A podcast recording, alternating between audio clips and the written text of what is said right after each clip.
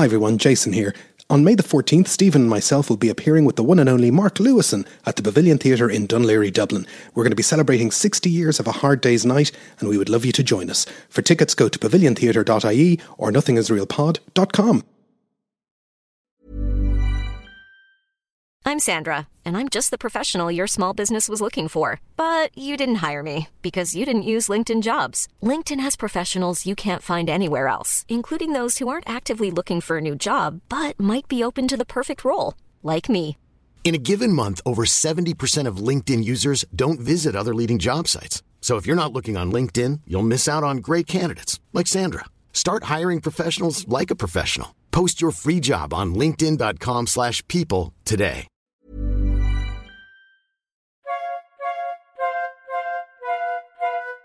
Welcome to Nothing Is Real, a podcast about the Beatles. Everybody thinks they know the Beatles, but how much do we really know?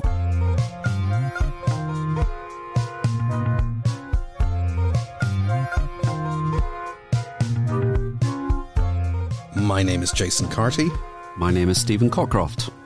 and we are live on tape from Dublin and Belfast. At the end of 1991, while the world was rocking out to Nirvana's Nevermind and U2's New Direction, a certain George Harrison decided to go back out on tour, but only in Japan, and doing it with his ex husband in law Eric Clapton in tow as well. What could have been the start of a whole new way of doing things for George instead essentially ended up becoming the last part of his active, public facing solo career. It's, uh, yeah, it should have been a new beginning, the gigs in Japan, shouldn't it?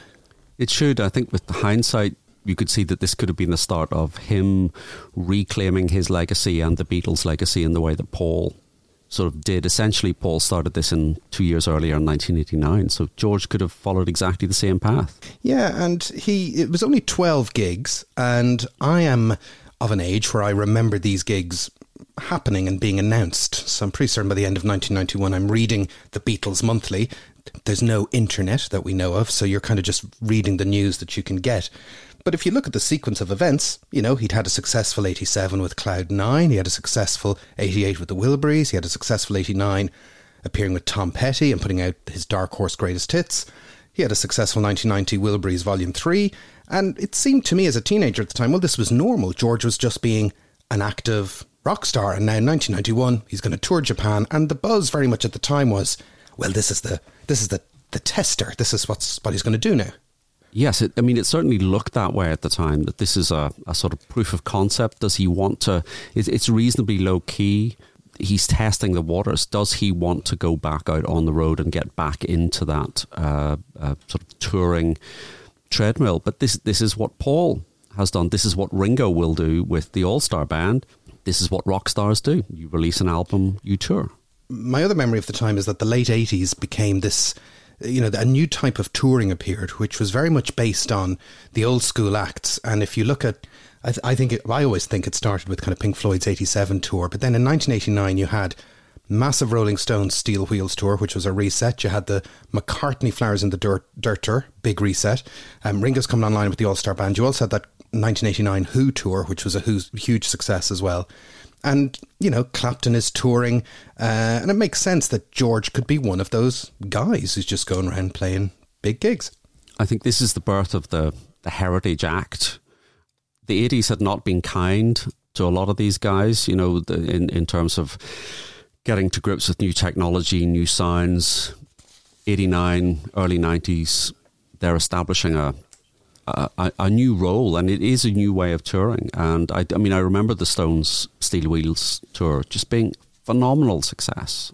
The technology is catching up with these gigs as well. There's very lights, there's big screens, you know, you can you're going for the event as opposed Yeah. to the, the actual gig and, and that kind of event concert thing starts happening, I think, at the end of the, the 1980s. Now, if we look at the larger context of George playing live, though, he was never the most, um, what would you say, ebullient person to get on stage. He, he, he was probably the first Beatle to want to stop playing live.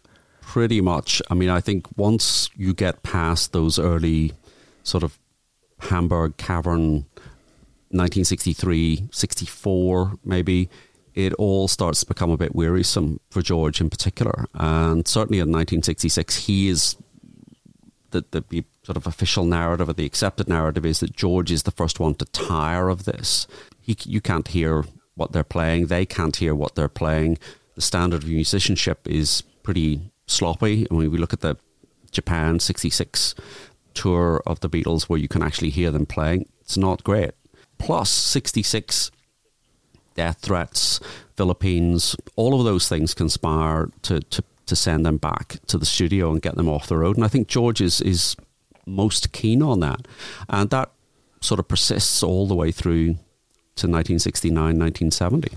Yeah, he's he's a bit resistant about the whole get back, getting up on the roof type thing. And there's almost a recurring theme you'll see, which is it's not that he's a guy with stage fright, and it's not that he's a guy who isn't able to do it.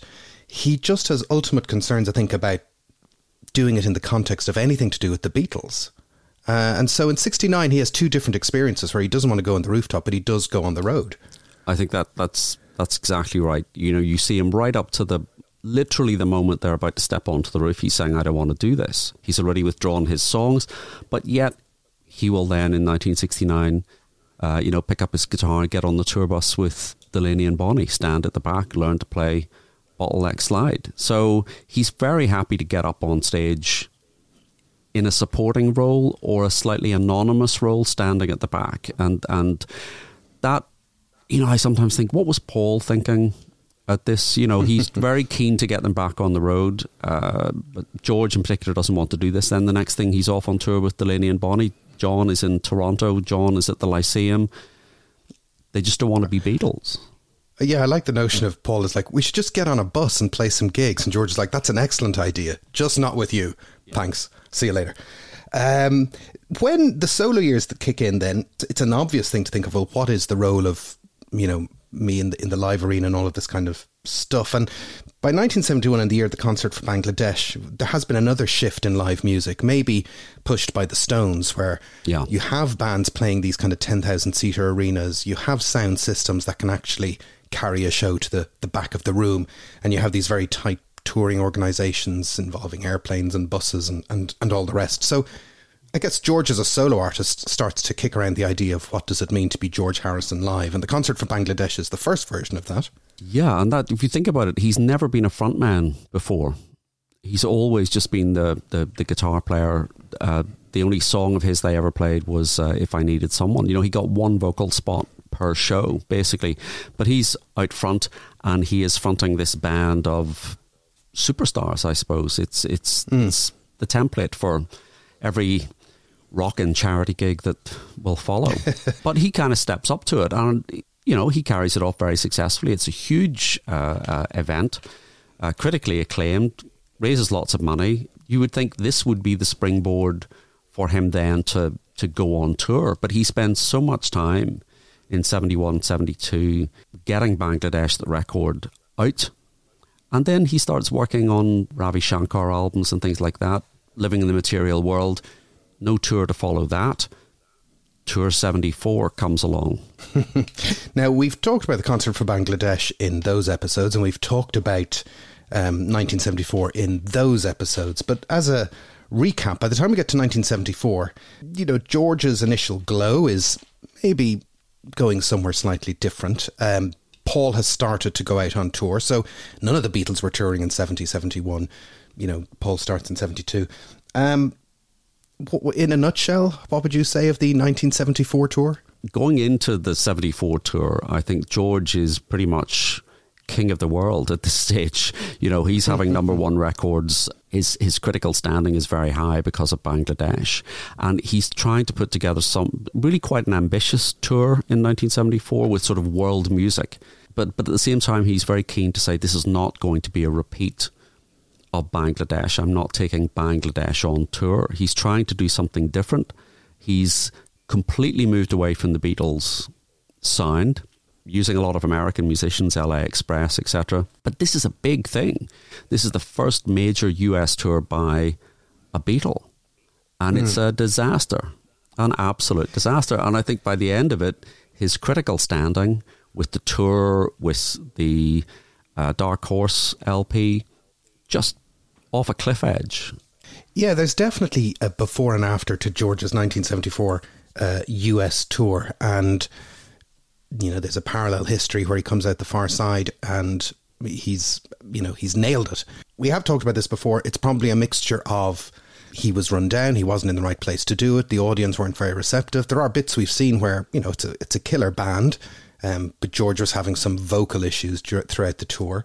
And there's very much, when you read the quotes at the time, the notion of uh, George and we gave them our nervous systems kind of coming out that there's he's giving his nervous system on, on this tour. So when he's asked a few years later, would you go through it again? He says, um, you know, never, not in this life or any other life. At the time, it was fantastic, but when I really got into the mania of it, it was a question of whether to stop or end up dead. And he's kind of putting together the Beatles experience and his 1974 experience. So the 1974 experience doesn't really do anything for him to clear his mind about the, the benefits of, of playing live. I think it absolutely convinces him that there are no benefits. And he talked about this in 1979 in an interview he gave to Rolling Stone. Specifically, he was asked, Do you miss playing with a regular band and going on the road? And he simply said, No, I don't like going on the road. Sometimes I feel physically very frail. I can feel knackered, really tired, just having to get up early to get an aeroplane. I can feel ill having to travel. On the road, there are all these medicines flying about to help you catch the plane on time, all that sort of stuff. And I'm a sucker for that. I could do myself in. That was the problem in 1974 when I toured America. I'd done three albums before I went on the road, and I was still trying to finish my own album. By the time it came to going on the road, I was already exhausted. So it's a thoroughly unpleasant experience. And he also contrasts the fact that, you know, when they were in the Beatles, they did 20, 30 minute sets. Now you have to do, do a two, two and a half hour set. So he said he doesn't like it at all. Crummy hotels, traveling, temptation, uh, all those medicines flying around. well, it's it's also this notion of a front man, and you know that other early seventies period when the Stones are touring. I think we get the emergence of Mick Jagger as this arena frontman. He sort of defines the role of playing to a 10, yeah. 12,000 crowd, you know, the pointing and the running and all that kind of stuff. And, you know, not everybody needs to, to perform like that. But we're talking, you know, George, when you said he only had one song on the Beatles tours, you know, he used to be doing every third song back in the cavern days. Yeah. So he'd kind of had these diminishing returns over the years. And then to go back out and do two 90 minute sets in an evening where he's the, the ringleader I do refuse to believe that there wasn't a version of playing live that couldn't have suited George, but he just never found it, and this wasn't it. This wasn't it. I think with 74, he was trying to be too ambitious. You know, mm. he genuinely felt that he could bring Ravi Shankar and Indian music to an American audience. I, I do wonder if the tour had been in Europe, would it have yeah. been received differently? Would there have been a more sort of open, you know, I'm not dissing our American listeners. But I think in the mid 70s, you know, as you say, you had the Stones, you had Dylan's tour in 74, you had Crosby, Stills and Nash, you had Led Zeppelin. It was all about this big, enormous spectacle. And that just did not suit what George does live and what he was trying to deliver in 1974. But I think undoubtedly it, it shook his confidence. I, I always think that post 74, George's ambitions quite small. You know, yep. he, he kind of felt he'd probably done, proven himself with All Things Must Pass. He'd done it again with Living in the Material World in terms of hit album, number one single. If the tour had been successful, I think he would probably have had to keep going on that treadmill. But it, in one way, it sort of offered him a chance to step back and uh, just basically touring was off the agenda. Well, it's the big George and Paul difference, which is, you know, if, if George is having a moment to say, well, what am I doing this for? He would really consider that question. Whereas Paul, if he's asked the question, what are you doing this for? He's like, oh, because it's great fun and I love playing music and I love audiences. And, you know, that's not. That's not George, and that's fine. Just they're, they're, they're different people. I mean, he says at the end of that seventy nine interview, "I don't miss it at all. Being in crummy hotels, eating lousy food, always having to be somewhere else." And he's a homebody, and the, the reality is for the 80s, the Beatles, um, you know, don't have any kind of live representation on the road. You know, Paul and George and Ringo are not touring throughout the, the, the 1980s. But there is these kind of slow tiptoes back into the spotlight because, as I said, he's not essentially stage fright George, who is kind of doing like an Andy Partridge from XTC and never setting foot on the stage ever again. He does do some guest appearances in the 80s. He does, and you know, even in the seventies, he does that Saturday Night Live appearance with Paul Simon. He pops Yeah. up on an Eric Clapton tour, Monty Python as well.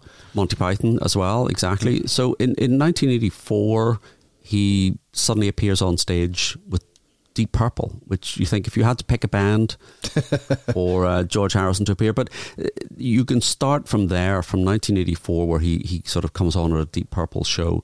There's a slow return, as you say, with these guest spots and reasonably high profile uh, guest spots, most of them. Deep Purple playing uh, Sydney, Australia. He seems to have just gone along because he didn't know much about Deep Purple, but he knew uh, Jon Lord and Ian Paice were his neighbours, and he thought, well, I'd go and check out this band. I've heard of this band.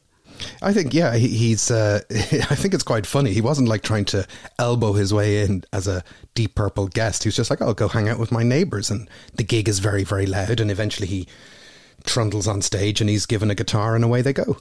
Pretty much. So I think he was there for the Australian Grand Prix, and he he says in 1987 he said. Um, I never knew their music. I mean, I heard this one thing about Smoke on the Water or something like that. I've actually never seen them. I heard they were in the Guinness Book of Records for being the loudest group in the world. So I thought, well, I was in Australia at the time. They happened to be doing a concert in Sydney. I thought I'd go and check them out, get my earplugs and go see them. I really enjoyed the show. I sat on stage for part of the show behind the loudspeakers. And then I walked down and sat in the centre of the hall. It wasn't too loud. It was really funny. I liked it. And then basically they say, there you go. Here's a guitar. Come on. They do Lucille as an encore. There's it, bits of it are sort of on YouTube. You can't hear George at Yeah. all. Uh, he says, "I think I was playing in the wrong key, but it didn't didn't matter." He's just up on stage with the gang. Yeah, and uh, he's back then with a gang in 1985 for the Carl Perkins TV special. Ringo is there, and that's a very that's a very kind of prominent role that he has in that. It is, yes, and I think probably he wouldn't have done this for anybody else except Carl Perkins. Carl Perkins talks about how he had been told that George Harrison wouldn't do it. There's no point asking. He's retired. He does ask, sends him a little video message. Uh, supposedly Paul was invited as well, but he uh, he was too busy or was off on doing other things in uh, 1985. So yes, it, it, it it's this is George playing songs that he grew up with uh, with one of his guitar heroes. So I think again, it's a different thing. Although he's sort of prominently featured, it's not his gig. He doesn't really have a responsibility. Clapton is there, Dave Edmunds is there, Ringo is there, Mark Lewisohn is in the audience. You can see him him dancing at one point in the uh, in the audience. It's a very friendly group of musicians. it's a very casual vibe to the whole thing. Yeah. Yeah. Uh, and then, you know, when we think of the 1980s and we think of, you know, these kind of charity gigs with the biggest stars in the world, there's one gig that sits out above all others, which is uh, Heartbeat 86, which is everyone's favourite. Yeah. Yeah. Heartbeat 86. Yeah, who, okay. could- who could forget Heart- Heartbeat 86? Who could forget Heartbeat 86? Well, I could never forget Heartbeat 86. It was a benefit concert in March 86 in the National Exhibition Centre in Birmingham.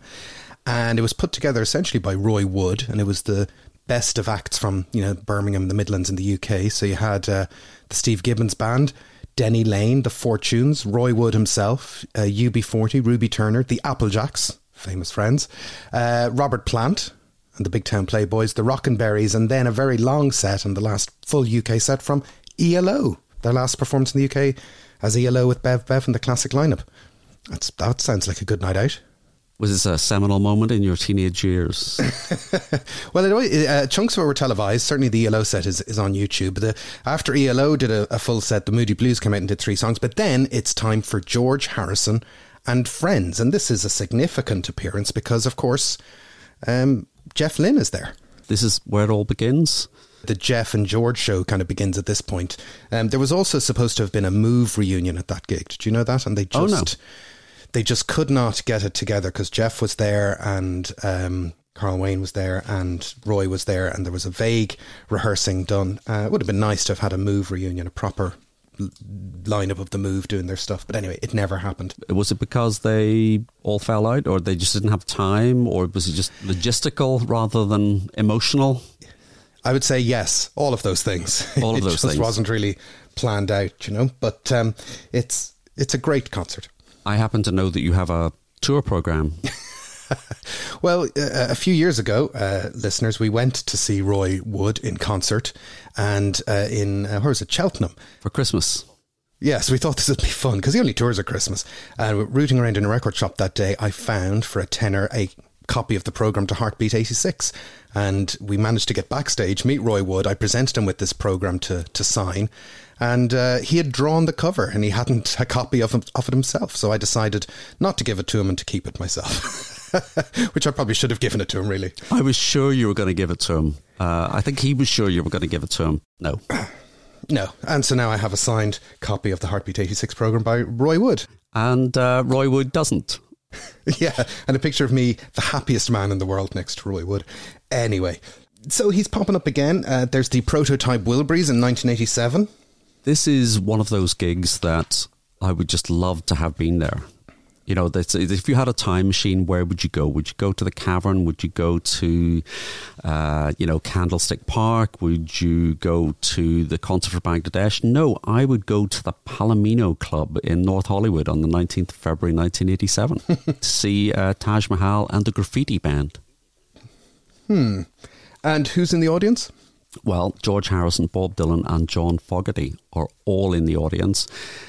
Having having a a beer or two, and eventually they all end up on stage. And John Fogerty does um, Proud Mary, which is significant at the time because he had been in this protracted standoff where he would not perform Creedence Clearwater Revival material. And again, we saw John Fogerty earlier this year play Dublin, and he mentioned once or twice that he now owns all his songs. Yes. And he's going to play them all, and he's very delighted with himself. But this was significant at the time because he'd He'd had his what Centerfield album in '85, and he was getting back into it, but he still wasn't doing um, Creedence material.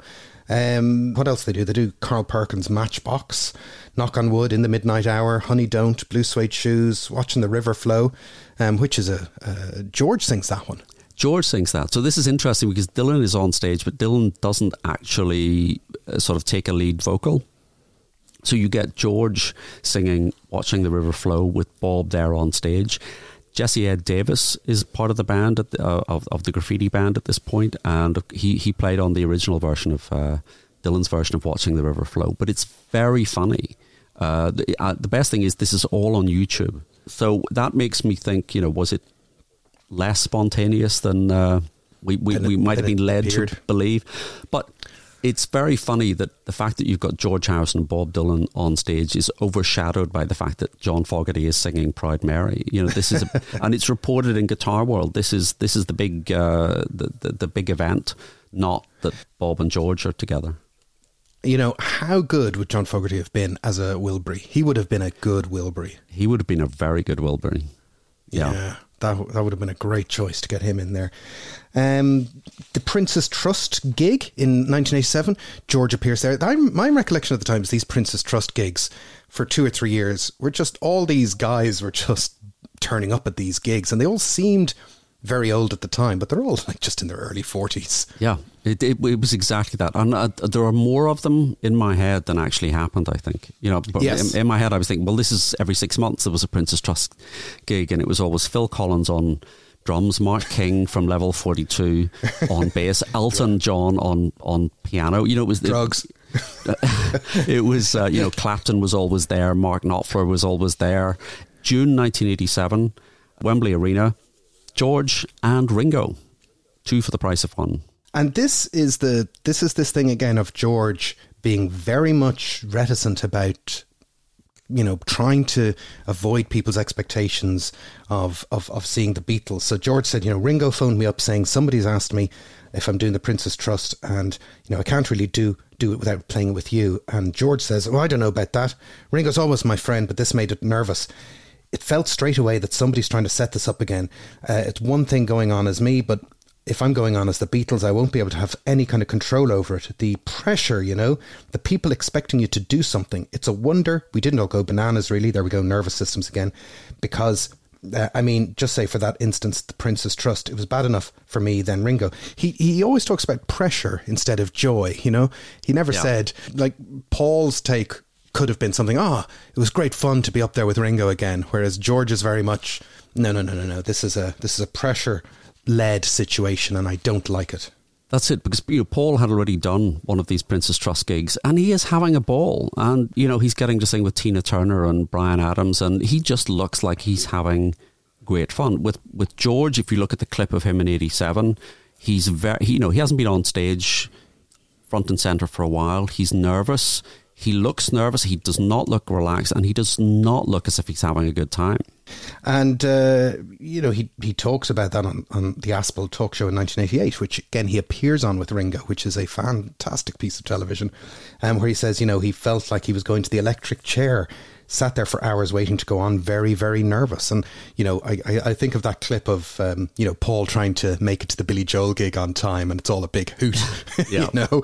And uh, if, if you haven't seen that, look it up on YouTube, whereas George finds this very, very stressful. Um, but he's still making guest appearances. He pops up on uh, uh, at Wembley Arena in October 87, Bob Dylan, Tom Petty and Roger McGuinn um, to do Rainy Day Women yes, again, uh, something I would like to have, have seen. You know, Dylan at this stage uh, is doing these these gigs, and that's a dream lineup. You know, Bob Dylan, Tom Petty, Roger McGuinn. George is just hanging out with people. You know, he he goes along backstage. He's very happy to get get up on stage, but again, in that background role, and going back to the uh, Prince's Trust gig, Graham Thompson and his very, very good book about George. He has a quote from George about that performance, and he said, There was a fan going absolutely bananas. He was so fanatical, kept staring at me with this manic glint in his eye. Even if I had been considering coming back to do large shows, the sight of this guy made me think twice. So, again, the pressure, the nerves, the mania. He, it, it's yeah, it clear. It's almost like some sort of PTSD. I think. But if, if again, if we think about that timeline we mentioned at the, the start of the episode, you know, when George jumps up on stage with Bob, Tom, and Roger McGuinn uh, in October uh, 87, the Wilburys still hasn't happened yet. No. And that happens in, in 1988. But the end of 87 is when this George activity kicks off. So you have Got My Mind Set on You being a number one hit in the US. You have Cloud Nine being a massive album. It really was yeah. a very, very, very popular record. And he is the number one Beatle, you know. Press to Play hasn't set the world on fire in 86.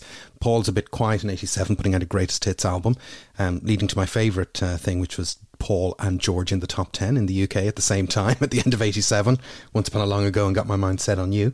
Um, but it kicks off that domino of events of Cloud9, Wilburys 1, greatest hits, all the Para Wilburys activity, Wilburys 3, and then we're into 1991. So there had been talk of a Wilburys tour, but that never really happens. You know, at the time I thought, wouldn't that be fantastic if they toured and they could do solo work and Wilburys work. But it, with retrospect, in retrospect, I think it's probably better that it didn't happen. It's it's it's a fun parlor game uh, to play. Yeah. Tom Petty at the time said, "I think it would work if we wanted to do it." I don't think we ever considered it really. There were a lot of nights when the conversation would roll around to that, but I don't think anybody ever took it seriously. I think it would ruin it in a way.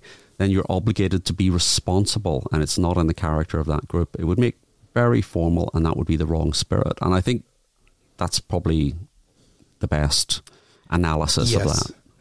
I mean, the first Wilburys album is Lightning in a Bottle, and it, it had left everybody with a, a, good taste in their mouth, and you, you wouldn't want to run that down. But it is worth saying how in 1989 that sound was everywhere. You had the Wilbury singles, you had the Roy Orbison singles, you had the Tom Petty singles. Um, you know, it was a, it was a prevalent sound, and although it's often linked to, to, to Jeff Lynne as being the Jeff Lynne sound, but it is also a George Harrison type of sound as well because it, it kind of came to the world via Cloud Nine. So he, he is kind of on, on top of things at, at that point in time. And, you know, that, that music is everywhere. And even Bob Dylan, who doesn't make an album with Jeff Lynne, he comes back with Oh Mercy. So there's a big push from all of these guys, and George is part of that. So a, a tour makes sense. And it's Eric Clapton that kind of throws down the gauntlet this doesn't happen until 1991. Um, so the year after Traveling Wilburys Volume 3, and it's Clapton that persuades him back on tour. The sort of context for this is that Clapton had just finished his tour. He'd taken a year long break following the death of his son, Conor, uh, in New York, but he, he was sort of back touring. He was playing one of his residencies at the Albert Hall, 24 night run and George goes to see the show. Now, he doesn't get up on stage at the show, but he's hanging back uh, backstage, and Chuck Leavell, Clapton's uh, keyboard player, he says Eric more or less threw the gauntlet down. He said, "Come on, George, you don't get out there in the trenches like the rest of us. You need to get out and play." George's response was, "Well, I don't have a band." And Eric says, "I have one. You can have it. You can have me. How's that?" He was backed into a corner. So, again, how much of that is genuine or not? It seems George must have had some willingness to be persuaded. That kind of a challenge doesn't necessarily, if you're George Harrison, I think, prompt you into touring. But he must have, off the back of the Wilburys, I think, had some inkling to get back out there. Paul's Flowers in the Dirt tour had been hugely successful. So maybe he was just thinking, yeah, now is the time. And this, it was sort of everything aligned at this point. And Clapton suddenly says, yeah, I have a band. I'll come and play with you. Let's do it. The Flowers in the Dirt tour um, is very successful. And it's the tour where Paul leans into playing the Beatles music. And, uh, you know, we should have probably also mention that by this point, there is a Beatles resurgence. Not that they ever disappeared, but you know, the Beatles CDs uh, coming in at the end of the 1980s, um, which which kind of codifies the albums all around the world and the catalogue. And you know, there's you know the 20 years ago retrospective documentary and all the rest. So the Beatles are heading into the 90s in a in a good place where you know all the legal stuff's coming together. They're you know starting to formulate a, a, Beatles plan that we'll see play out throughout the, the 90s. So there's a lot of goodwill where people would be very happy to see a Beatle play some Beatles songs and some other songs in concert. There is a sequence of events where, yeah, George just can't say no. He's he's not in seclusion. You know, he's not. Uh, you know, he's had successful records. He's had successful um, you know, uh, you know, works with other artists. Um, you know, we've seen Beatles on the road with Paul. It all works out. He's been handed a band on a plate, and there must have been part of his brain that said, "Well, you know, what what would George live be like? You know, I've done this one other tour, which was really not very pleasant. How does he say no?" And again, since '74, the whole touring experience for the artist has has changed uh, particularly at that when you're operating at that level. But having said that, you know, Clapton will say George was really scared to death. He changed his mind about five times. So he's clearly conflicted about this. And again, there is, I think, just those lingering memories of the Beatles, Beatlemania, the death threats, the critical reaction to Tour 74 must all have been in the back of his mind. But perhaps he is backed into a corner. He's he's committed. He's, he tours with Eric Clapton's band, which is not a George Harrison style of band, I would say. No, I don't. I think, you know, and we'll come back to the footage and the performances later on, but I, you know, it, it definitely seems like he is added into this thing. There's a certain kind of lack of organicness, maybe, to, to, to the band and the players that uh, doesn't really serve him very well in the end, I, I think. Um, no, but they're all hugely talented players they're all hugely talented players, but they're used to playing with Eric Clapton. I mean, literally, they are Clapton's band. They've just finished a tour. Now they're going to basically switch out front man. Eric steps down and George steps up. It's a very proficient band, but they're not, as you say, organically people. I think Ray Cooper is probably the only person that George will regularly have played with. You know, Ray Cooper produced Gone Troppo, for example. It's a band that they have to rehearse a lot. They have to learn these new songs, but they're all great players. Yeah, let's go through the list. Like Ray Cooper, as you said, has worked musically with George and Elton, and also was a key figure in handmade films. Mm-hmm. Um, also in the band, you have George Harrison, obviously, Eric Clapton, uh, Andy Fairweather Low, the great guitarist who as well as being a member of Amen Corner and his own solo artist, has been a sideman for Roger Waters and all the rest. He's a, you know, he's one of those guys you call. Um, Nathan East on bass, uh, Chuck Leavell on piano and Hammond organ, and he's now in the Stones. He's effectively the Stones keyboard player. Yeah. Now I've always pronounced this as Greg Phalanges. yes, that's how I would pronounce it, but I don't think that's right. yeah. Uh, uh, he's on keyboards and backing vocals. Steve Ferrone on drums, and he's a good choice.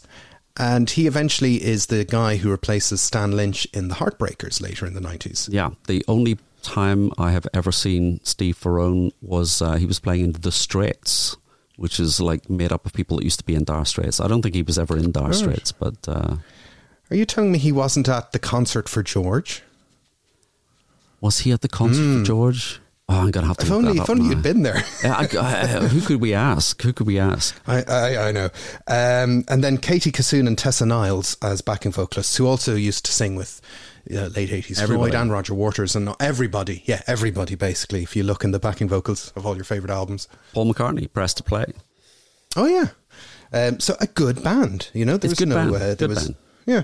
Um, Ray Cooper has a has a has a you know a, a quite a pedigree. He's he's a good pub quiz question. So the question is, uh, name people who have both played on stage and on record with each of the four solo Beatles, and uh, Ray Cooper is the number one answer there. And who else do we have on that list? Fact fans. Well, I think Klaus Voormann, Mm-hmm. and I think Eric Clapton. I'm pretty sure Jim Jim Keltner Oh yeah. has played with, with Paul. Elton John, I don't think. I think he, he just misses out by not having played on a studio record. Yeah, he's played live with Paul. Yeah, I think Billy Preston hasn't played in a studio with Paul. Hmm. There you go, folks. I'm sure someone will correct us. So it is time for this band to put thoughts and deeds into actions. Um, I'm sure they must have had a break before they started rehearsals, so we'll have a break right now. well done. End of part one. Intermission. In the market for investment worthy bags, watches, and fine jewelry, Rebag is the answer. Rebag is a luxury resale platform where each piece is carefully inspected by experts to ensure quality and authenticity. Use Rebag to buy and sell finds from the world's top brands, including Louis Vuitton, Chanel, and Cartier. Head to Rebag.com to get 5% off your first purchase with code REBAGNEW. Shop today at Rebag.com. That's R E B A G.com. And use promo code REBAGNEW for 5% off your first purchase. Burrow's furniture is built for the way you live. From ensuring easy assembly and disassembly to honoring highly requested new colors for their award-winning seating, they always have their customers in mind. Their modular seating is made out of durable materials to last and grow with you. And with Burrow, you always get fast, free shipping. Get up to 60% off during Burrow's Memorial Day sale at burrow.com slash ACAST. That's burrow.com slash ACAST. burrow.com slash ACAST.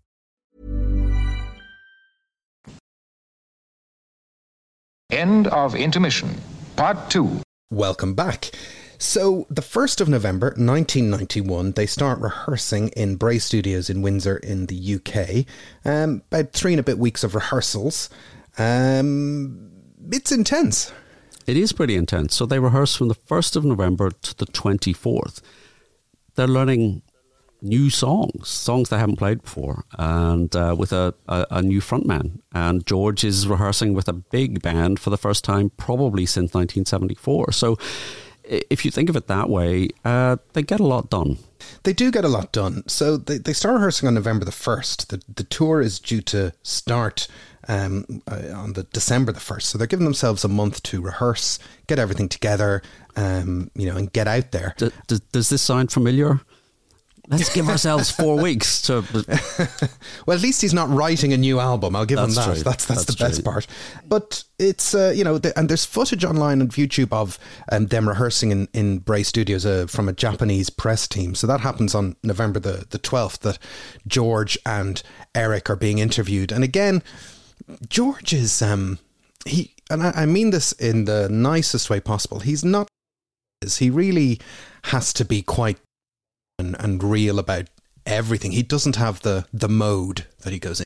No, he doesn't have a sort of PR switch that he can flip on. And in fact, it's Clapton in that interview, the little clips that are available, is sort of keeping the conversation going, is sort of chivying it along. And, um, you know, they're talking about George's guitar sound, and Clapton said, Oh, I heard something the other day, this Belinda Carlisle, and the guy playing on that song just, he just has taken your entire tone. And George goes, Yeah, that was me. It is quite funny and quite stilted, and it's odd that Clapton is the one that is sort of keeping the conversation going. But there is this question they sort of say, you know, will you be playing something? As if George Harrison could tour and not do that. And the, the interviewer sort of says, oh, that's a song that you wrote about Pattie Boyd? And George goes, mm, no, no, not, no, no, no, no. And the interviewer is a bit thrown by this and says, "Well, is is there what what did you write something else? Uh, what did you write for Pattie? Is there another song?" And George thinks about this and he goes, "Isn't it a pity?" and and all the time, Eric is sitting beside him, Sitting right beside him, yeah. yeah, husband-in-law. so strange and I, I don't like you do wonder what what does eric get out of this and there's part of their friendship i don't really understand i understand why george is friends with say joe brown you know makes perfect sense to me Yeah. or jeff lynne i do not understand um, why george and eric are friends irrespective of the whole wife thing and you know this is a little bit of foreshadowing for what's about to happen but um yeah like they don't like they don't seem warm They do, they don't. I mean, Clapton seems a particularly cold fish. Is that the expression? that is the expression So yeah, I mean, I think I think initially when they meet, George is probably quite admiring of Clapton's guitar playing, but there's mm. just something, and clearly they have they have a love of women in common. They they have guitar playing in common. They're both into cars, so Yeah. there are points there, but personality wise, they seem very different. The whole husband in law thing, you mm. never hear Clapton say that. You, you never hear Clapton talk about that incident or that relationship in that way. And I sometimes do think George is sort of ramping up the guilt factor for Eric. Hmm. You know, I look at me, I'm taking this incredibly well. You have stolen my wife but I'm laughing about it, I'm joking about it. Don't feel bad. And the more that you tell someone not to feel bad, the worse they feel sometimes. and I, I do sometimes think there is an God. element of that. Maybe George is like an Irish mammy. Oh, I'm not upset. I'm just disappointed type thing. Yes. Yeah, I do. I, I do sometimes wonder is is there an element of that in the in that relationship? But it it seems very genuine. It it seems very genuine. I'm probably projecting. It does seem genuine, yeah. And I guess, well, I guess I probably am projecting, but I, I just can't help but feel that um, Eric Clapton is no fun. He's no crack, as we say in this part of the world. And, uh, you know, maybe that's just me projecting as well. Um, they start rehearsing on the 1st of November. They arrive in Tokyo on the 28th of November, 1991. And, uh, you know, as is the, the way with tours and the Beatle land, they start um, things with a, press conference, you know. Um, why not? Uh, and uh, they're in um, they're in the same hotel as the Beatles. They're staying at the Capital Tokyo Hotel, which was the former Tokyo Hilton, where the Beatles had stayed in 1966. I wonder was that um, again a source of uh, joy for George, or did he notice, or did it just ramp up the stress, or did it trigger him? Who knows? Who knows? Who knows? knows? Who knows? So then they start rehearsing. They start their dress rehearsals. So it's worth pointing out, just you know, because time plays tricks on the the mind. George is in Japan 25 years after the Beatles tour. That's all. 25 years. This tour is over 32 years old now, but at the time it was only 25 years, which, as we all know, 25 years ago was 1995. There you go. So they do start rehearsals at the Yokohama Arena um, on November the 30th, so they get some rehearsals on the venue. And then the first official concert um, is kind of an unofficial concert, so to speak. Sorry, it's, it's for VIPs and things. It's for VIPs, which is sort of record company bigwigs and politicians, etc. And uh, George talks about that and says it was a very cold concert. They were clapping, but it was more difficult than we thought. That warmed us up, though. The first real show, I had some nerves, but it was just right, the balance of nerves and adrenaline, and it proved to be one of the best performances. So they're performing for a an older audience who are not paying to be there, are not paying fans, and Yeah. um, that's effectively the unofficial dress rehearsal. And the band travel by train between venues, and at each station, there's Hare Krishna devotees bringing food, which um, I guess that doesn't happen on an Eric Clapton tour. I'm guessing not, but that's that's quite quite sweet. So we have a, a good breakdown of their day to day diary. Um, so December the 2nd and 3rd, they play the Osaka-jo Hall. Um, December the 4th, they go shopping. That's nice. There's lots of shopping on this tour at the Hankyu department store in Osaka. Do you think they close the whole store for them the way they would have for the Beatles?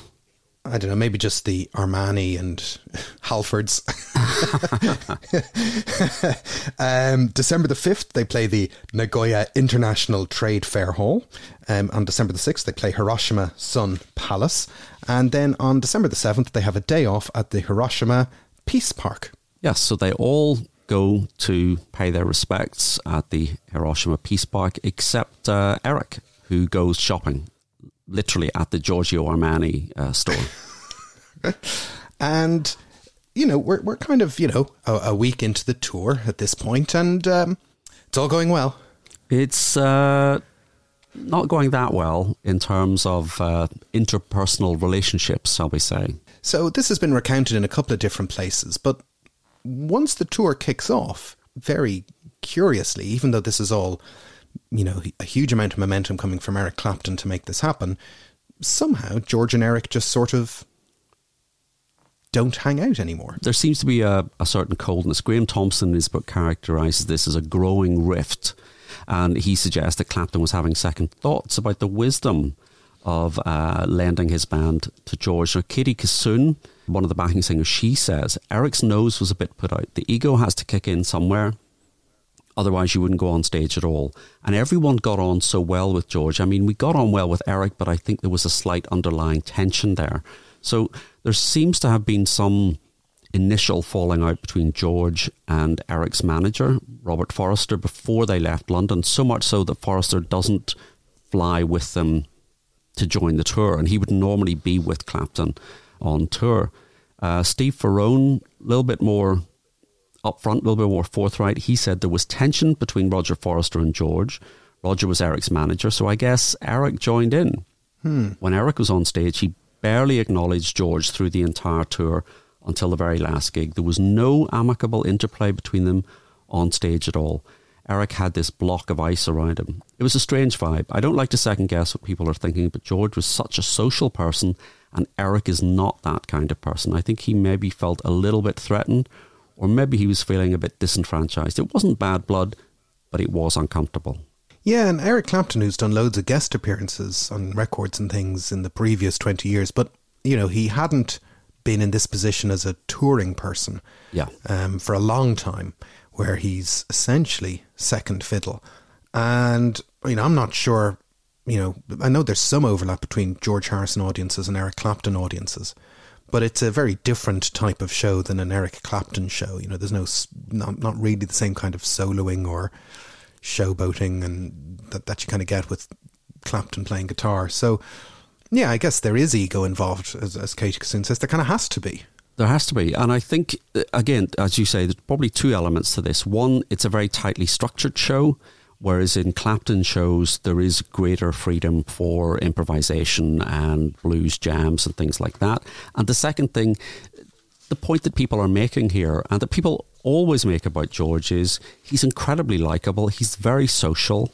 He's hanging out with the band. You know, even the fact that they all go to the Hiroshima Peace Park. Yeah. And George is there. Eric doesn't go. He goes and buys himself some nice suits at the Armani shop. So again, George is becoming close to the band in a way that Eric perhaps isn't, despite the fact that they are his band. It's maybe more of a professional relationship. George is socializing with the band. Yeah, and that is true. George is social, so we shouldn't, you know, assume this thing that just because he's the quiet Beatle, uh, as they say, he isn't a social animal. He is, you know, and he's known for having, you know, he likes musicians. He likes you know, having fun and sort of not taking things too seriously. And he likes, you know, we know that people would go over to Friar Park and play music into the small hours and hang out and do whatever they do. You know, as I said, uh, you know, earlier on, that's why I think George and Joe Brown, I can see them hanging out, but George and Eric Clapton, I, I don't really see them hanging out. George likes to be part of a gang. And whether that's yeah. inviting people over to play ukuleles at his house or jumping up on stage with Bob Dylan to sing "Rainy Day Women." That he just he just kind of likes being part of a gang.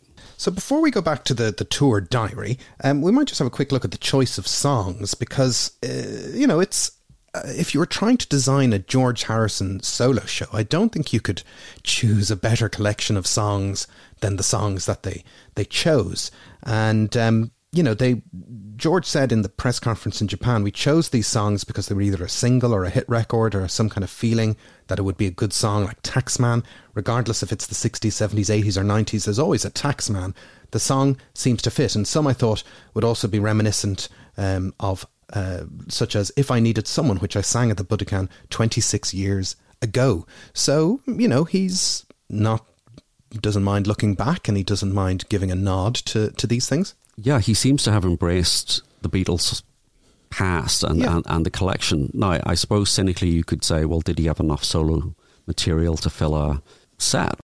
It's a very representative selection, and there aren't many songs that are missing that yeah. I, w- I would have added to the list. Maybe there's one or two that I might have left off, but uh, interestingly, there's not much from the post 74 period of his solo career. So originally they did include Love Comes to Everyone, which is a great song. Uh, kicks off the uh, George Harrison uh, album from 1979. Yep. Clapton played on that on the studio version, but uh, that that's dropped pretty quickly, and that, I think that's a shame because it's a good mm-hmm. it's a good commercial song. Clapton does a version of it, not a particularly good version of it, uh, in 2005 uh, on, on his album Back Home. But um, yeah, so it kicks off. I want to tell you, Old Brown Shoe, Taxman. So you open with three Beatles songs. Yep. Paul isn't going to do that. yeah, you know? three great songs. Um, then it goes on to "Give Me Love, Give Me Peace on Earth" if I needed someone, and then something. You know, hit after hit at this point. It's just yeah, uh, absolutely. Then "Fish on the Sand" and "Love Comes to Everyone," which were only played on the 1st of December and Fish on the Sand played on the 2nd of December and then they, they, they ditch those. But Fish on the Sand is a, is a nice, catchy uh, yep. Cloud Nine track. What is Life? Dark Horse, Piggies. Yeah. Piggies. Piggies, I know. I don't know whether I would have, you know, I don't, I don't necessarily need to hear Piggies plus the extra verse about yeah. pig, piggy banks and things, but uh, yeah, it's an odd choice, Piggies, but you know, it's not really an arena rocker. But then, in case you wanted to get a snack or go to the bathroom, Eric uh, comes forward and does a four song set. So he does Pretending, Old Love, Badge. Well, that's interesting. Yeah. Um, and Wonderful Tonight, which, um, man, I, I think, I've had to check, but I think it's the worst song ever. Uh, yeah, I think if you look it up, it, it, it is, it is, uh, it, it does get that. It's a terrible song. It's a terrible, terrible, terrible song. Um, but then again, Eric Clapton is a terrible man. Okay, um, so so so you have this you have this situation where they're on stage together. George and Eric Clapton they play Badge, the song that they wrote together, and then yeah. Eric Clapton sings the song that he wrote about George's ex-wife, to whom he was at that time married, and George is what? You know, it's very strange. It's very strange. Um, and then after that um, break, you've got uh, kind of a, a, run of hits to, to close the show down. So, Got My Mind Set on You, the number one hit single and the last number one hit single by a Beatle. Oh, yeah. You just wait until the. until the. Yeah, anyway. Anyway. okay. Uh, got My Mind Set on You, Cloud Nine, Here Comes the Sun, My Sweet Lord, all those years ago. Cheer Down, which is a great song, Devil's Radio, and Isn't It a Pity? It's hard to fault. That's hard to fault. Isn't It a Pity is a great song to end a set with. You know, it wouldn't be, you'd kind of think, oh, you know, you'd drop a big hit in there, but no, that's the song you want to hear at the end of a George Harrison set. You, it is. And you've got that, that lovely chorus, that, that big fade out, the reminds me of some other song, but. Uh... and then there's an encore of While My Guitar Gently Weeps, of course. And then they finish their gig, just like ELO finish all their gigs, with Roll Over Beethoven. Again, I think that's a nice touch to finish with uh, a, a, sort of a song that, you know, rock and roll cover that George used to sing in the Beatles. So, yeah, any songs he should have included. I don't know. I might have dropped Piggies. I might have included Blow Away. Yeah from from the George Harrison album. Um, but I think I think that's pretty. It'd be nice to hear. It's all too much. Yes, it would have been nice to hear that. I, I, guess because of the setting, it would have been too difficult to do anything that was too Indian or sitar heavy. Mm. So you were never going to get, you know, um, the inner light or anything like that. But I, I, would I wouldn't have minded a bit of the inner light. Um, but yeah, that's a pretty solid set list. That's pretty pretty good. I can't. Uh, again, he could have added in maybe a handle with care, but that wasn't really the vibe at the time. Um, no, i would be pretty happy with that if that was my night out with a, at a George Harrison gig. Yep. Um, so that's the kind of standard set list. Um, but but let's go back to their their their their tour diary. So then on December the 8th, they have another day off in Fukuoka. I hope I'm saying that right. I don't know. And they play the International Hall there on December the 9th. And then December the 10th and 11th, the Osaka-jo Hall performance. And um, then they also play there on the 12th. George has a, a cold and he, he goes to the doctor. But what's happening in the background is more who's joining them on tour. Who's joining them on tour? around about this point. Who's joining on? Um, let, me, let me just check check notes. Um, Laurie Del Santo turns up. Now, Laurie Del Santo, for those of you who don't know, is Eric Clapton's ex girlfriend and the mother of his son Conor, who had died in, in, in an accident uh, a few years before. She turns up unexpectedly during the tour. Yeah, and Graeme Thomson says that Laurie showed up out of the blue and just checked into our hotel. I couldn't handle it. Curiously enough, George stepped in and took control. They travelled around together, and he seemed to have a calming influence on her. And um, how does George calm people down, I wonder? Yes. we don't know much about this at the time, but in 2007, Ms. Del Santo revealed in the Daily Mail that she had had a three day affair with George Harrison in Hiroshima in December 1991. So, from the tour diary, they were in Hiroshima on the 6th, 7th, and 8th of December. If you remember, Eric went shopping at Armani, and uh, George was calming his girlfriend down. Yeah, now she claimed in this newspaper article, and by the way, the Daily Mail is as close to being a newspaper as my cat is to being a dog. You know, she says that they spent three passionate days um, behind that locked door. That's what it says in the paper, behind locked doors. And I would like to think that the uh, journalist, and again, like your description of the newspaper, I use the word journalist in a completely incorrect and arbitrary fashion, that he was referencing the song, but I, I can't imagine that's true. It's just one of those. I, I don't think it's all connected coincidences. um, but yeah, they spent three day, passionate days behind locked doors. Um, Laurie described it as an act of sweet revenge because Clapton famously stole Harrison's wife, Pattie Boyd, in case we didn't know uh, what's the word? It's very unsavory, the whole thing, and it's very, very odd. Yes. So she says in this article that she wanted revenge because Clapton had frozen her out after the death of their son. And then George wants his revenge. And you think George wants his revenge 20 years after the event by having an affair with Clapton's girlfriend, whom Clapton has dumped effectively. Uh, none of this kind of makes sense. But she says it was amazing. We had so much to talk about. I will never forget that time. The memory of those three days are still with me. Yeah, I mean, Laurie Del Santo is um, what you would call uh, an attractive woman. And this notion that somehow George wanted revenge as opposed to, how you say, get his end away, that that might be a bit more of a straightforward kind of uh, explanation for it.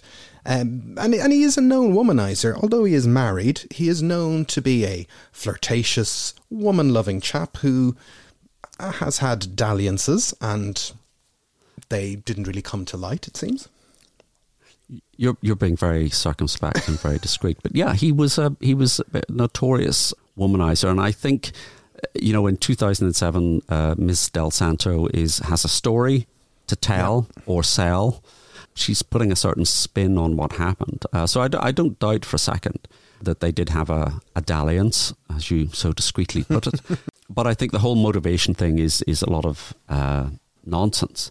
But she says it was so private, so special, except you know, she's prepared to sell her story to the Daily Mail. He asked a lot of questions about Eric. He needed to, and I needed to talk. He was so sweet. He was very caring. It was not all about sex. For one of us. I think it probably was all about sex. Yeah, it says that as they relaxed in Harrison's suite, they discussed the devastating effect Eric Clapton had had on both their lives, which, pff, that's quite an aphrodisiac.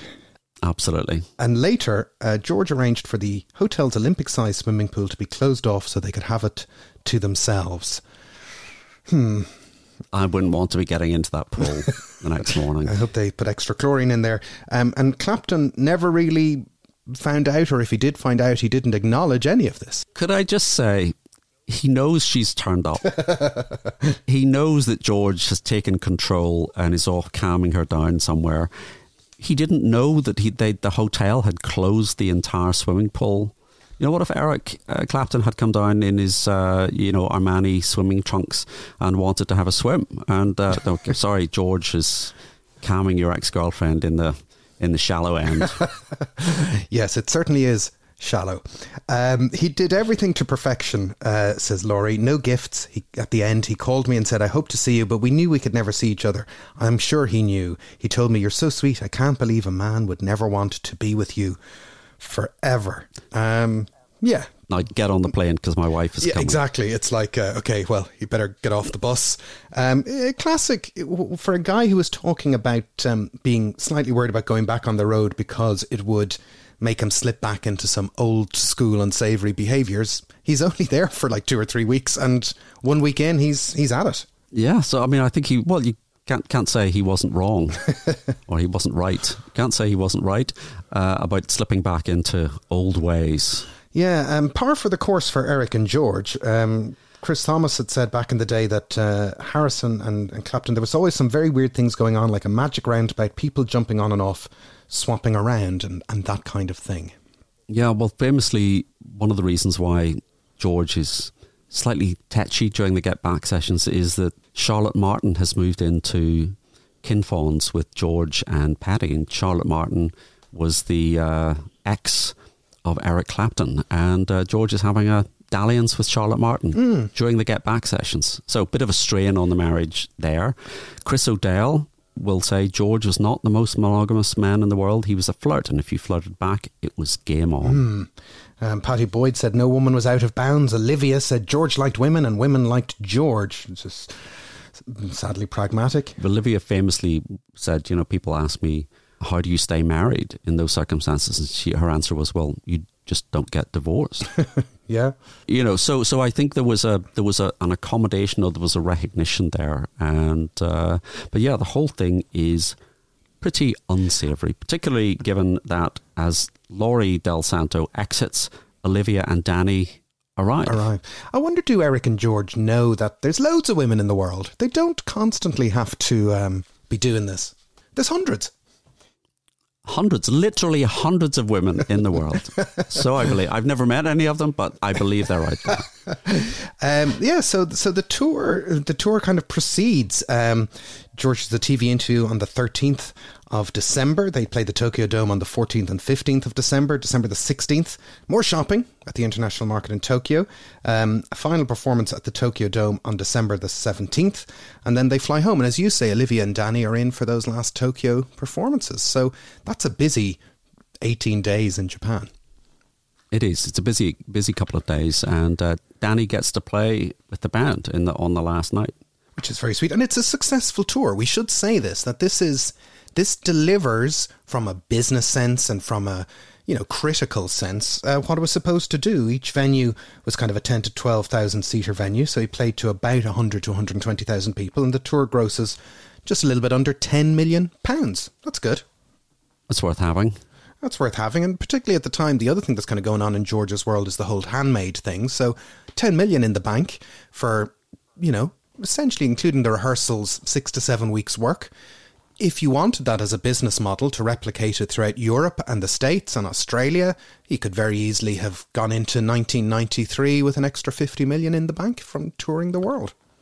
Yes, and then if he toured the world and had 50 million, we wouldn't necessarily have had anthology.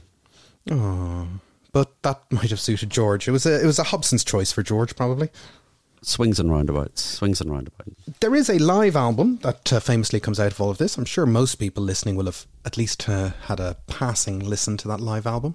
Yes, so Live in Japan comes out uh, July 1992. It is produced by Spike and Nelson Wilbury, which are both George.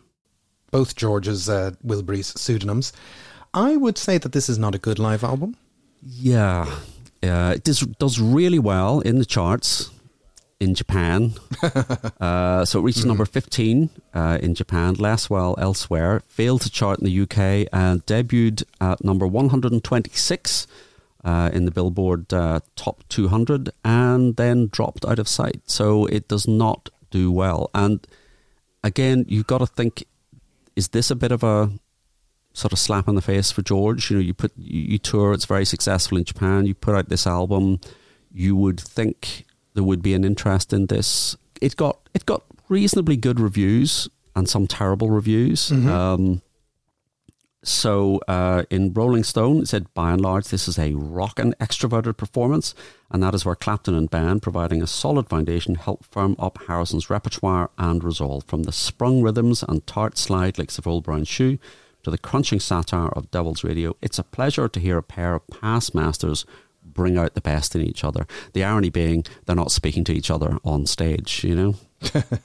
Yeah, uh, Entertainment Weekly said um, Harrison sounds woefully out of shape. He's either continually short of breath or struggling instrumentally to keep the tempo. It's a wonder no medical advisors are listed in the credits. The sole shining moment belongs to Clapton, whose solo on While My Guitar Gently Weeps is perhaps even more spectacular than the one played on the original. There certainly is a kind of a temerity or a kind of a timidness in um, in George's performances. I think on the album. Yeah, I, I, I think so. And you can hear him struggling a little bit with the phrasing. And ironically, Piggies is the song that I think shows this m- most. Maybe because it's a sort of slightly slower tempo or something. I'm not I'm not quite sure what it is, but certainly on that that's a song that you could easily have cut from this album. Um, uh, The album, I, I do remember reading a review, but I couldn't find it for these for these notes, and it just said this album is like listening to paint dry.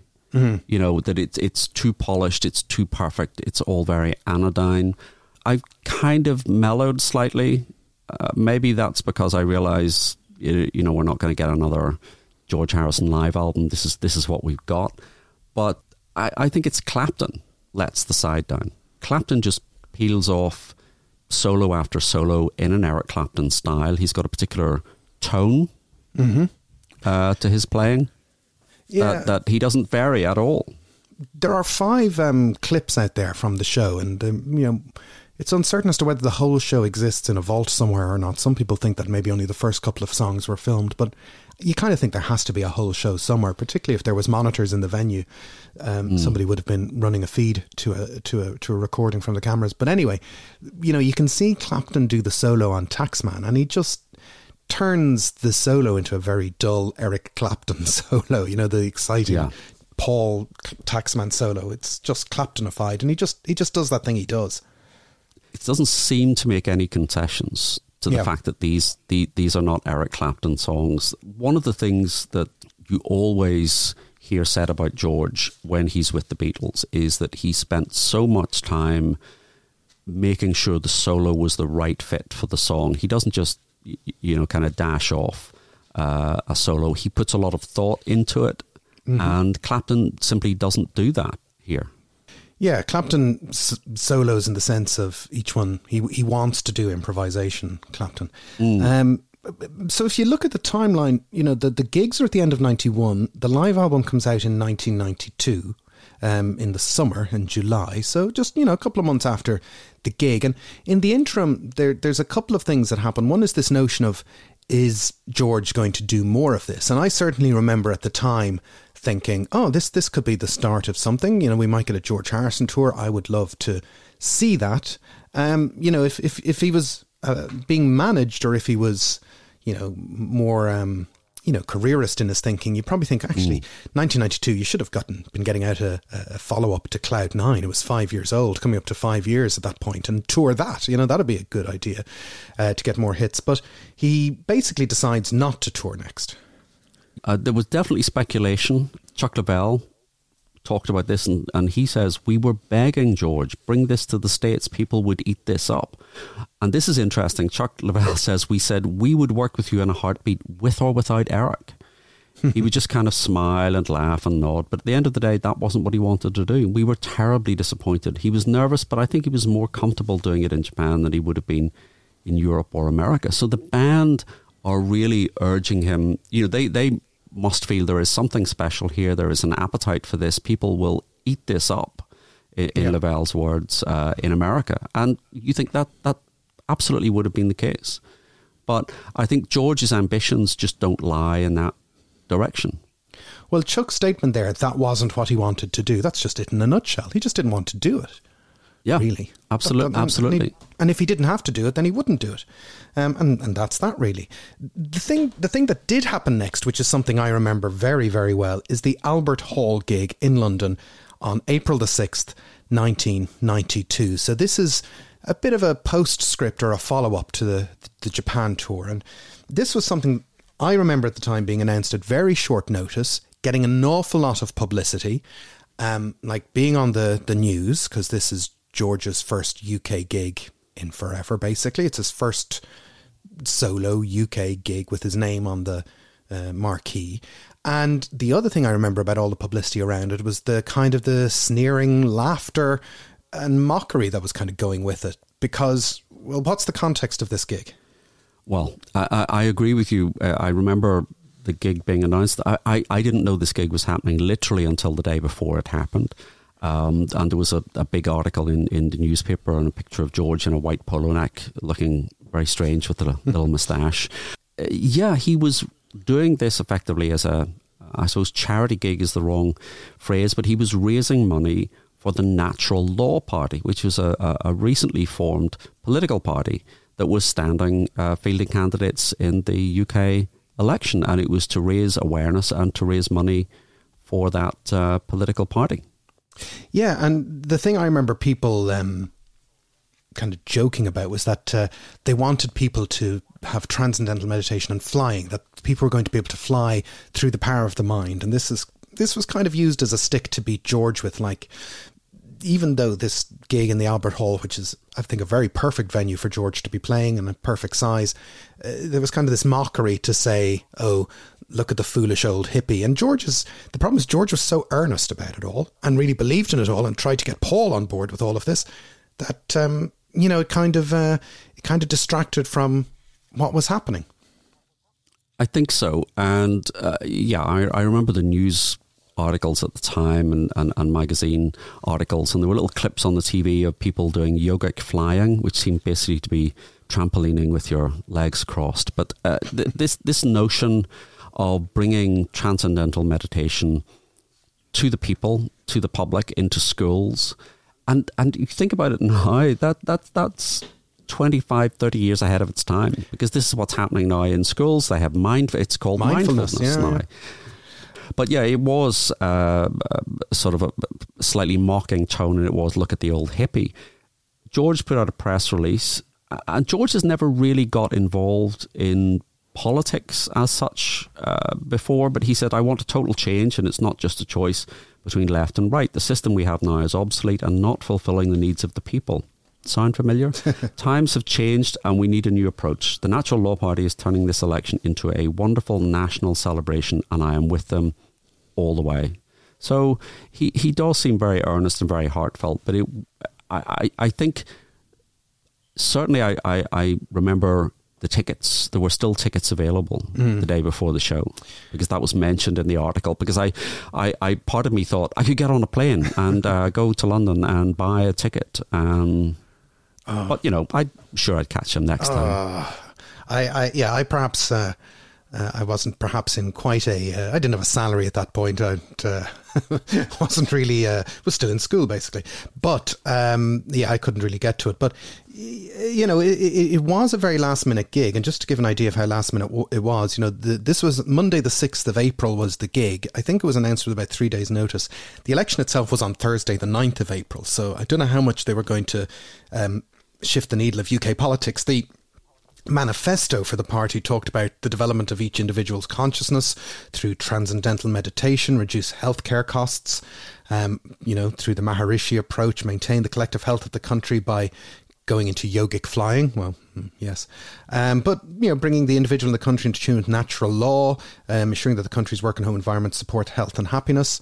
Uh, again, as you say, thirty plus years later, there are certain countries in the world that are having ministries for happiness and are seriously looking at, at mindfulness.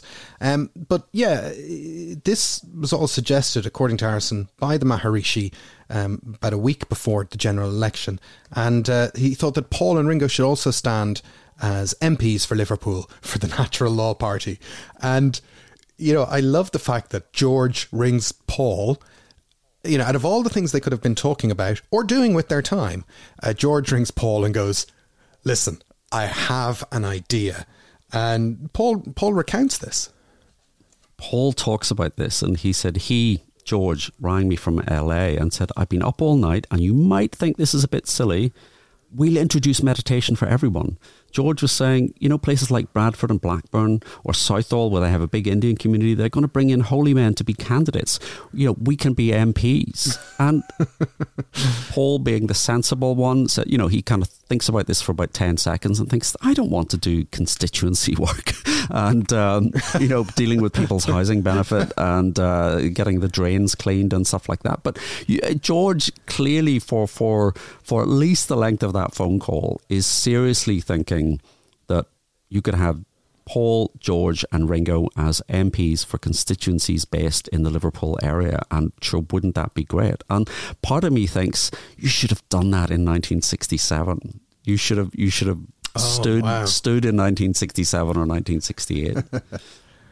you know, bless him, his heart was in the right place. I think the re- news reports at the time, you know, just sort of seemed to make him seem a bit silly. And it, it kind of deflected from the fact that George from the Beatles was doing his first UK gig on the back of a Jap- Japanese tour. And yeah, to me at the time, uh, and, and to you as well, it was like, oh, well, this is just the logical next step. He's still doing the live thing, Yes. and it's still an idea that's in play. But, you know, it turns out to be his only, you know, his last UK ticketed gig. And the gig itself is almost a better gig than the any of the Japanese gigs. And I, I would love to think there's a tape of this gig somewhere. You've support from Joe Walsh and Gary Moore, which is great. And then you have George Harrison and the Hijack Band, which is kind of an adjunct to the Eric Clapton band with a much better guitarist, Mike Campbell, in place of Eric Clapton.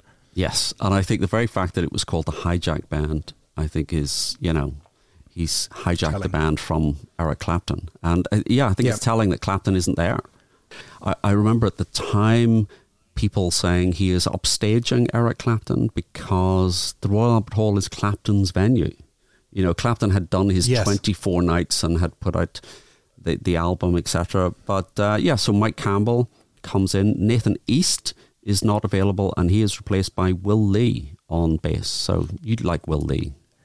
I like Will Lee because obviously he was in David Letterman's band, um, uh, you know, Paul Shaffer's World's Most Dangerous Band as bass player, and uh, you know the CBS Orchestra in later days. So he was he's a very ebullient and talented bass player, and he's also a session man who's just played on all of your favorite records, and uh, including I think Steely Dan records. I think he's on Gaucho, and um, yeah, he also plays in a Beatles tribute band called Yes. uh, the Fab Faux F A U X. They just- are they, they are very very good. Um, and the set list is very similar. I want to tell you, Old Brown Shoe, Taxman, Give Me Love, Something, What Is Life, Piggies, Got My Mind Set You, Cloud Nine, Here Comes the Sun, My Sweet Lord, all those years ago, Cheer Down, Isn't It a Pity, Devils, Radio. So no pesky Eric Clapton interlude, a tight, a tight set list there. Piggies still for some reason. And then there's really notable guests for the encore. Yeah, so while my guitar gently weeps, Gary Moore steps in uh, for Eric, and uh, a certain Mr. Ringo Starr joins. Incredible. Um, then roll over Beethoven with Ringo Starr and Joe Walsh. So um, even more incredible. And uh, then they just do more roll over Beethoven, and Dhani comes on stage. Yeah, so it just it just keeps going, and uh, I am pretty certain that this gig has not been professionally recorded because I've never heard any soundboard bootlegs of it. There are audience tapes. Um, Yeah. there, there is film. Uh, you know, kind of like video handheld video uh, footage, but uh, yeah, it, it's it's a perfect set list, and as you say, better than Japan because you don't get have to listen to Wonderful Tonight. the only downside there is there is no toilet break uh, song. That's the thing. That is problem. For people of a certain age. Um, but it's it's you know if you focus on the music, George was very very very positive about it. For he said for years I'd always had the press, uh, the impression of the press being bitchy and nasty, and I'd built up this impression that the British don't like me and my music. When I stepped on the Royal Albert Hall, it was unbelievable. I couldn't control it. The audience were just so happy. It was the most incredible buzz, and that is a lovely positive thing. And you know, as this turned out to be his last gig, I'm glad he had a positive, loving experience. But I think it does point towards that thing you were saying, which was that if they'd stepped out into you know beyond Japan onto stages in the UK and the US, people would have gone crazy. Japanese audiences can sometimes be a little bit, you know, they're very, very joyful, but they can sometimes be a bit more reserved. Now, maybe George would have found the nervous system aspect of crazy, yeah. crazy audiences a bit, um, a bit wearing in, in the end. But um, yeah, as you say, there is some YouTube, some very dodgy video camera YouTube footage where you can see him introducing Ringo and people just going nuts. Um, yeah, it's it's a it's a nice gig, and the fact that Mike Campbell is there makes you realise that you know the, the the actual band that should have backed him up in Japan was the Heartbreakers. Yes, that would have been great. That would have been a fantastic yeah. set. And then, but then you know George Harrison and the Heartbreakers, you're only one step away from being a Wilburys gig. Well, you had the Bob Dylan and Heartbreakers tours in the mid yeah. 80s, and hopefully there'll be bootleg series some days because, um, you know, the, the, there's some interesting shows there. But uh, yeah, I think the Heartbreakers would have been a very kind of organic uh, kind of group for him to, to tour with.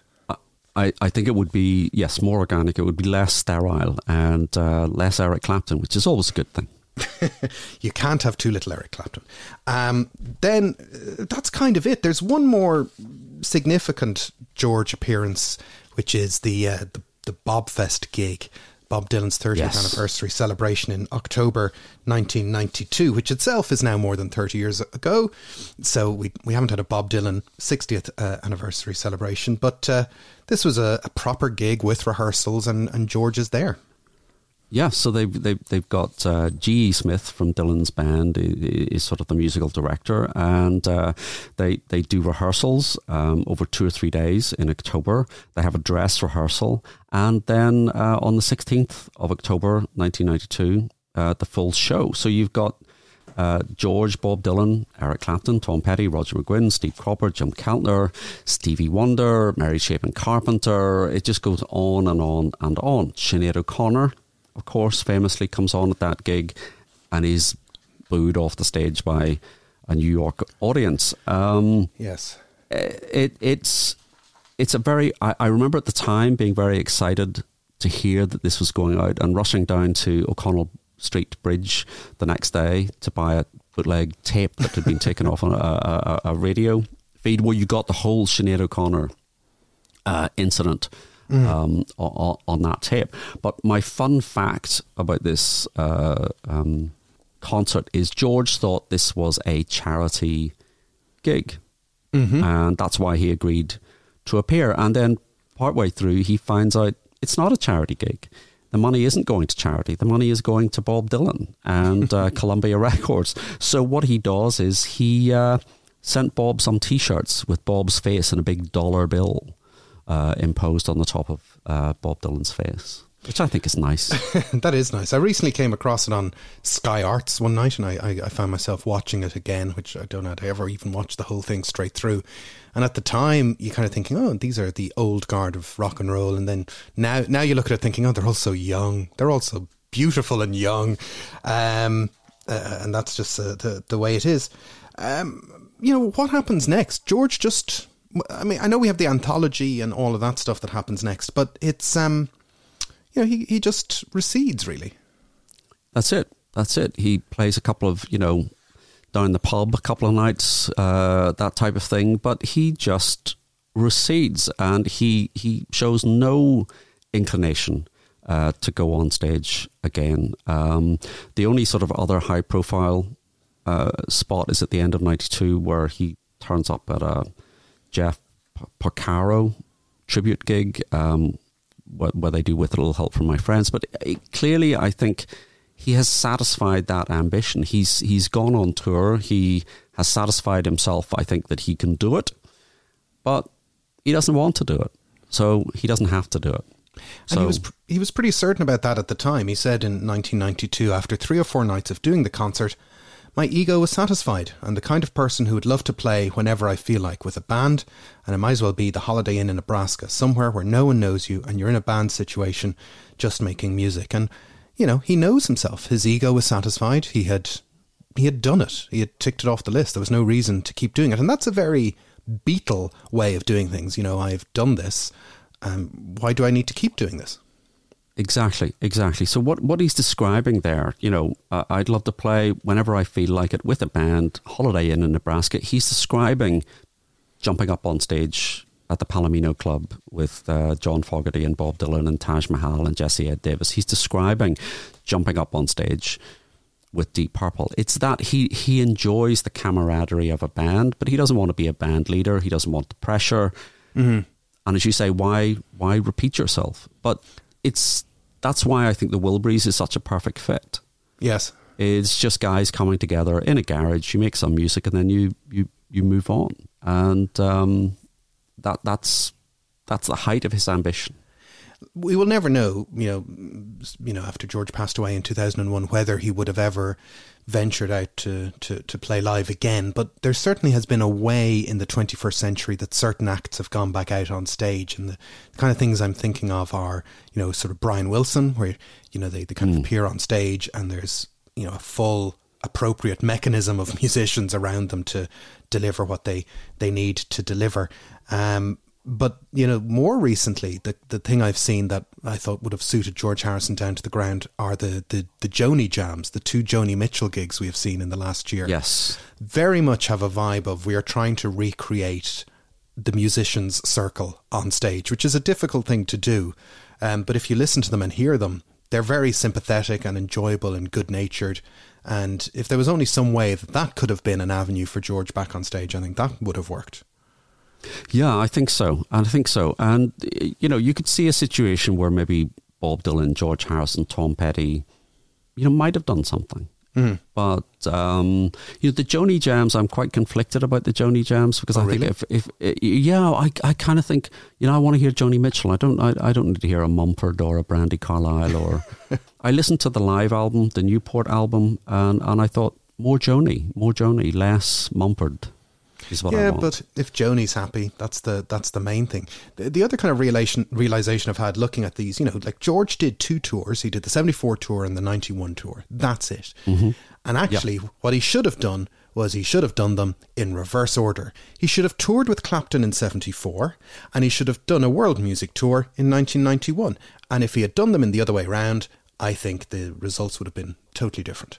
I think you're absolutely right. I think by 1991, sort of the, the world music was a thing by then. It had been mm. given that name. You know, that name, that terminology didn't exist in 1974. But I think you're right. I think I think they would have been much more open. And if you remember that Rockline interview that uh, oh, yeah. he does, he he uh, you know insists on them playing uh, Bulgarian folk music that's uh, that somebody had given. So he, he, I, I, think you're absolutely right. I think if it had been done the other way around. Um, George and Eric in 1974. That would have been quite a medicine, a lot of medicine flying about then. I a lot of medicine and a lot of um, females. Um, so to wrap it up, there's a nice story from Steve Ferrone about trying to get the, the live album over the line. There is, and I think this absolutely sums up this point that we're making about about George and how he he he likes how he approached that experience. So uh, this is in the Graeme Thomson book again, and uh, George flies Steve Ferrone over first class from New York to record an overdub on the live album. And Steve Ferrone says, "I get there, and George told me there was one bass drum beat missing. All I had to do was hit a bass drum once." He must have spent about $10,000 just to get me there. And he said, Well, it needed your sound. I think he just wanted to hang out. He didn't quite want to let go of the guys just yet. Oh, nice.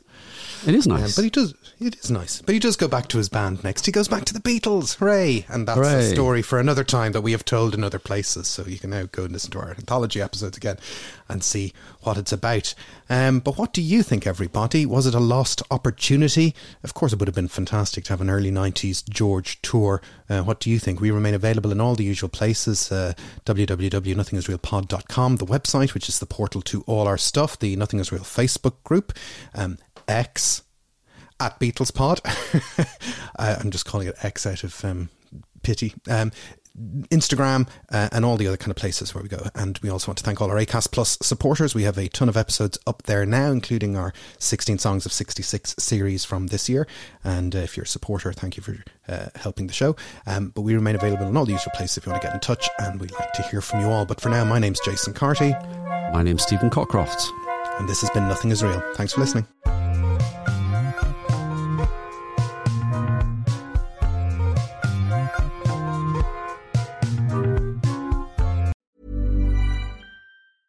Normally, being a little extra might be a bit much, but not when it comes to healthcare. That's why United Healthcare's Health Protector Guard fixed indemnity insurance plans, underwritten by Golden Rule Insurance Company, supplement your primary plan so you manage out of pocket costs. Learn more at uh1.com. Thanks for listening to Nothing is Real. We hope you enjoyed today's episode, and if you did, why not become a member? You'll get access to ad free content, bonus episodes, and so much more. Follow the link in the show notes, sign up on ACAST Plus, or visit our website, nothingisrealpod.com dot com.